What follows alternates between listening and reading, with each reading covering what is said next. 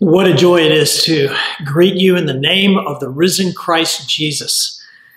I am in the sanctuary at Blacknall Presbyterian Church, and uh, you are at home or with family or somewhere perhaps scattered across the United States or further abroad.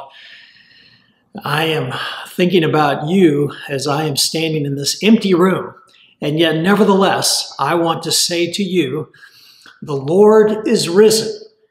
And I hope that it is your voice that I hear responding, He is risen indeed. It is on a Sunday such as this that I look forward so much to being back together in worship again. And by God's grace, uh, that will be the case. We look forward to that, that resurrection hope.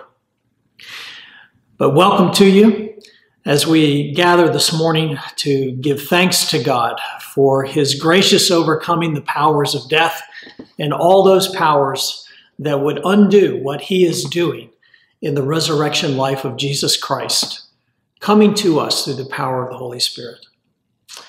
This morning, we want to give our particular focus to the reading of God's Word from the 20th chapter of the Gospel of John, John's recounting of the post resurrection appearances.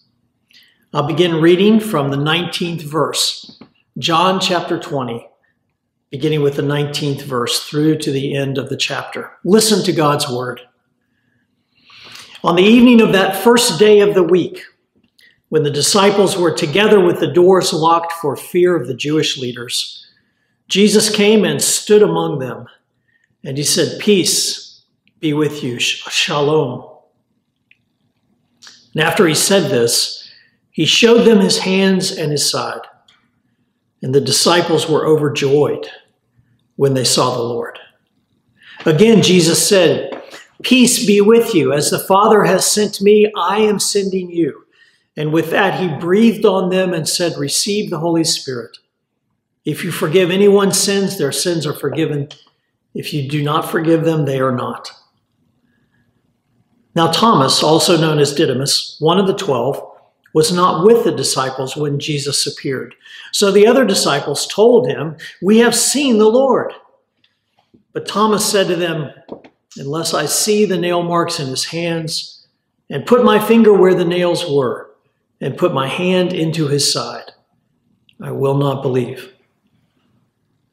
So a week later, his disciples were in the house again, and Thomas was with them. Though the doors were locked, Jesus came and stood among them and said, Peace be with you. Then he said to Thomas, Put your finger here. See my hands. Reach out your hand and put it into my side. Thomas, stop doubting and believe. Thomas said to him, My Lord and my God. And then Jesus told him, Because you have seen me, you have believed. Blessed are those who have not seen and yet have believed. Jesus performed many other signs in the presence of his disciples, which are not recorded in this book. But these things have been written that you may believe that Jesus is the Messiah, the Son of God, and that by believing you may have life in his name. This is the word of the Lord. Thanks be to God. The crucifixion and the resurrection are the heart of the Christian faith. Christians believe, in fact, that all of human history turns on these two events taken together. And the change that was brought about in the disciples following their encounter with the risen Christ is vivid proof of that fact. Their stories changed after they encountered the risen Lord. Huddled behind locked doors, closeted away in the prison of their fearfulness, the followers of Jesus were downcast and dejected. For it was only three short days previous that they had witnessed their man publicly shamed and painfully executed. And now they were fearful that those same folks who had persecuted Jesus to death were coming for them. Well, they had listened in disbelief as Mary had recounted her encounter with the risen Christ. So add confusion to their gathering. What was Mary talking about? But there is no denying what happened next. Suddenly, in their midst stood one to all appearances who looked like Jesus. And then he spoke and he said to them, Shalom, peace. And then we have that understated text. The disciples were overjoyed when they saw the Lord. And suddenly things began to fall into place. All that business about building a temple in three days, about how Jesus must suffer and die.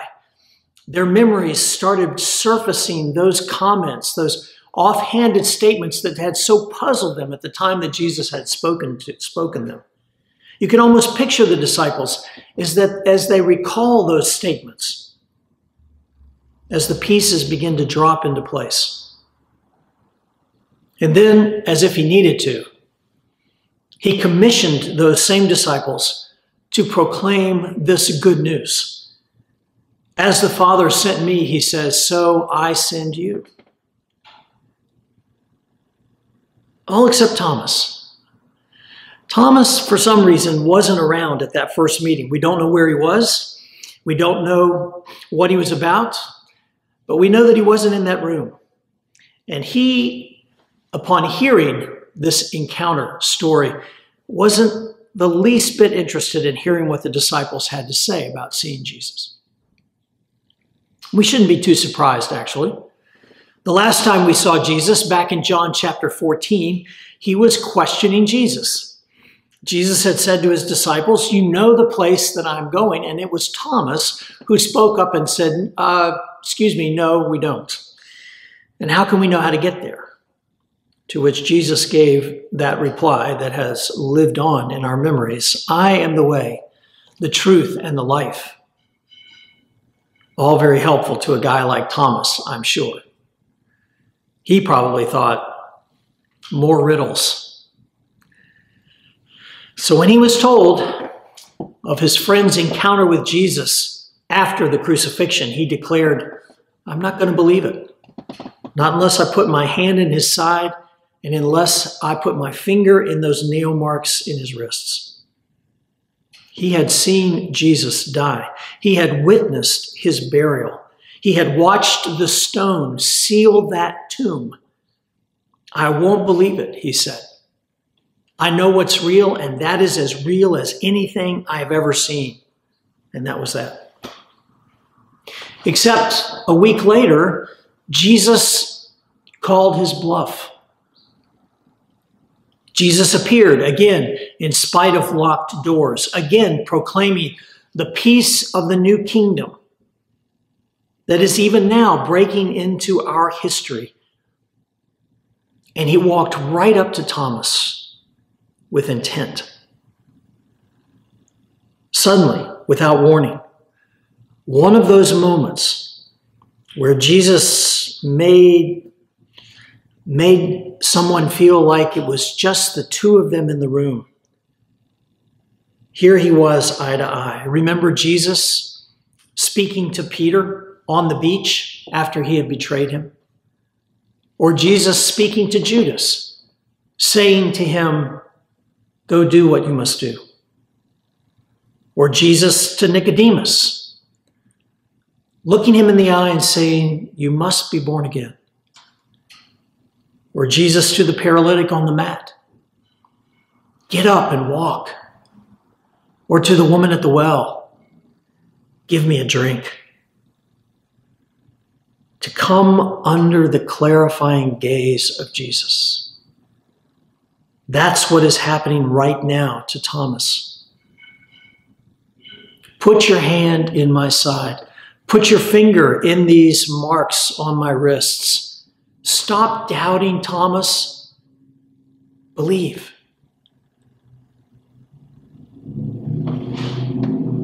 I've often wondered if Thomas actually reached out his own hand to follow Jesus' instructions.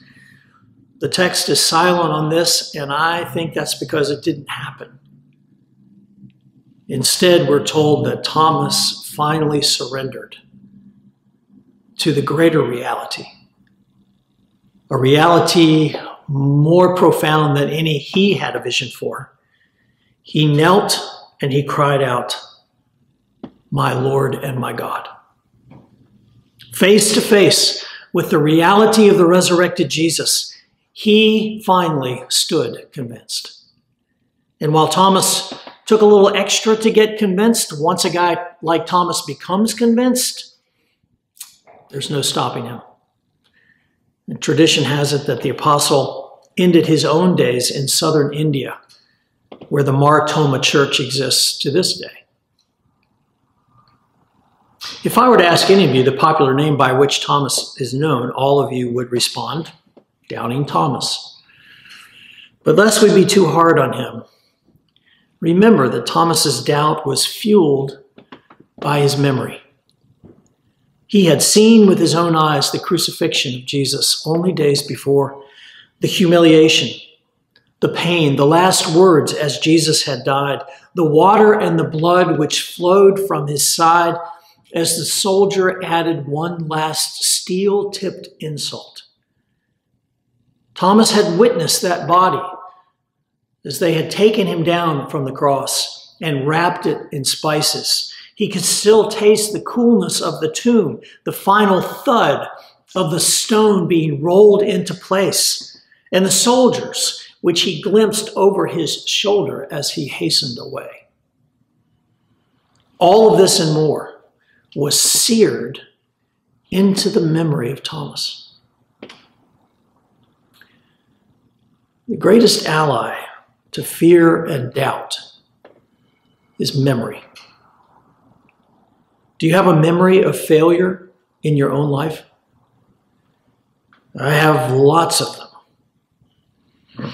I remember the time that I broke through the line on the playground when we were playing touch football and I blocked a punt with my Adam's apple. It sure made me not want to ever play on the line again. I remember the time I called a girl early on in my adolescence to ask her, however haltingly, if she wanted to go see a movie, and she hesitated. And I knew in the moment that the answer would be no. So the next time I wanted to call someone, that memory lived on.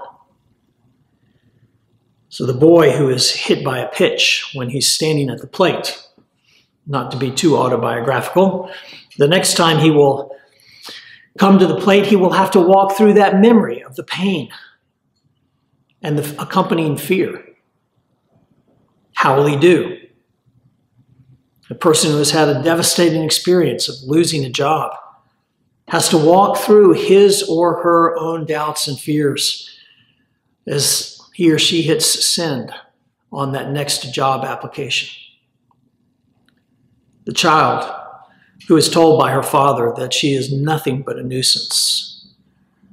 What scars will she bear, born in her memory, as she makes her way into adulthood?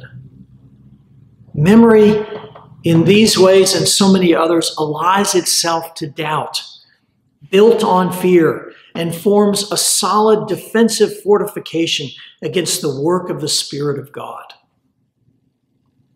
It was Thomas's memory that kept Jesus in the grave.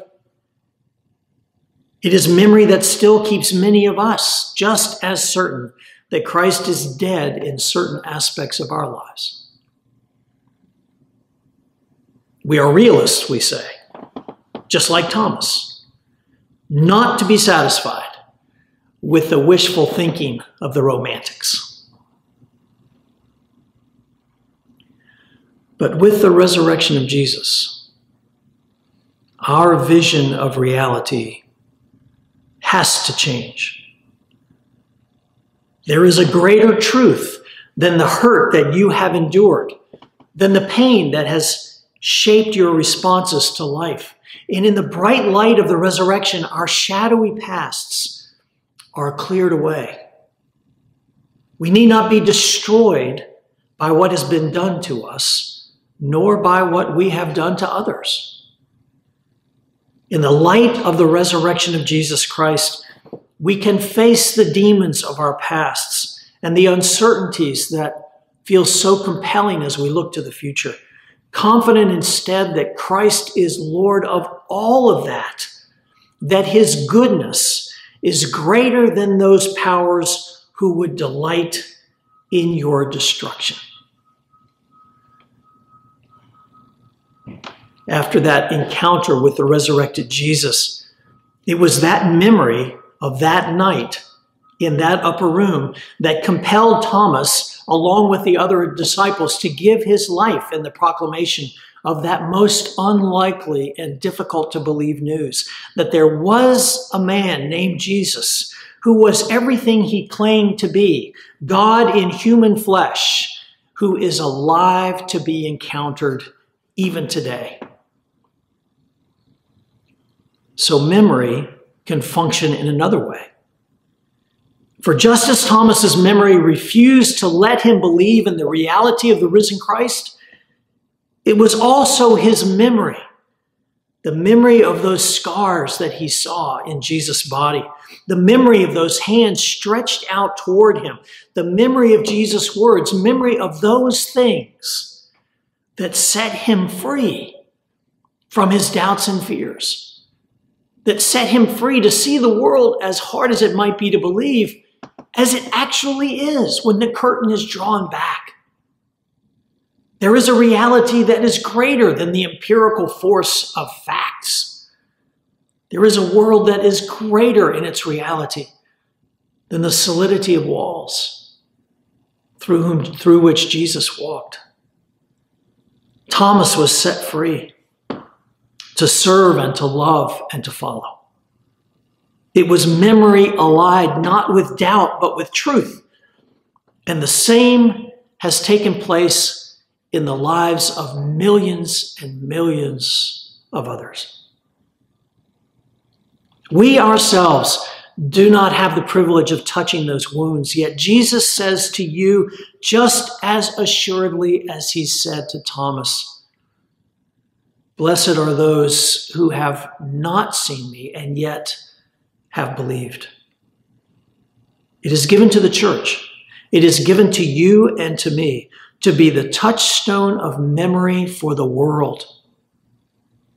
As the Father has sent me, so I send you, says Jesus to us.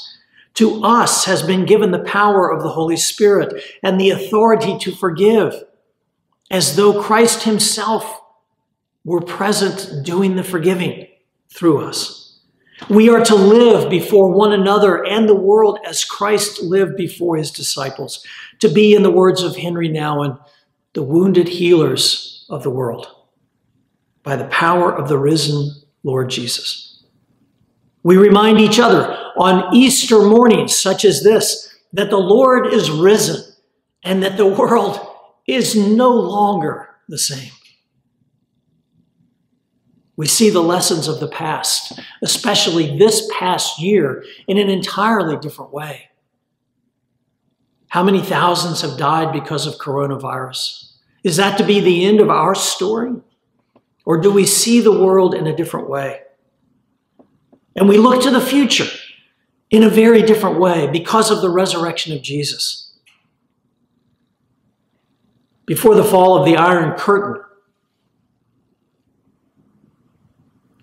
uh, the Communist Party was notorious for its hatred of all things religious and especially of Christianity. Before the fall of the Iron Curtain, those Soviet bloc nations, a member of the Communist Party was addressing a packed audience, and his subject of the day was the resurrection of Jesus Christ. He spoke at great length, seeking to discredit the Christian faith in the ears of his hearers. At the end, one courageous Orthodox priest rose to his feet and asked if he might reply to the lengthy speech of the party official. The party official said brusquely, Yes, but you may only have five minutes. The priest responded, Five seconds is all I shall need. And with that, he turned to the congregation and he cried out, Christos aneste, Christ is risen. And without a moment's hesitation, the entire room roared back, He is risen indeed. With that cry, the iron curtain crashed. With that cry, our own iron curtains of fear and grief and guilt and longing and defensiveness come crashing down.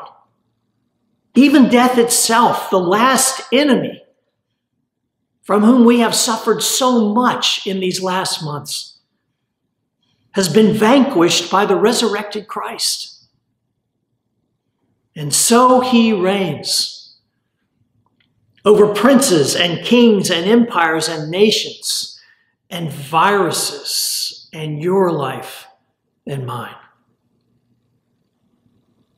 May that power that raised Christ from the dead, that establishes the legitimacy of his claim as Lord over the entire cosmos, may that power raise us as well to be his faithful servants, saying with all of our hearts, The Lord is risen.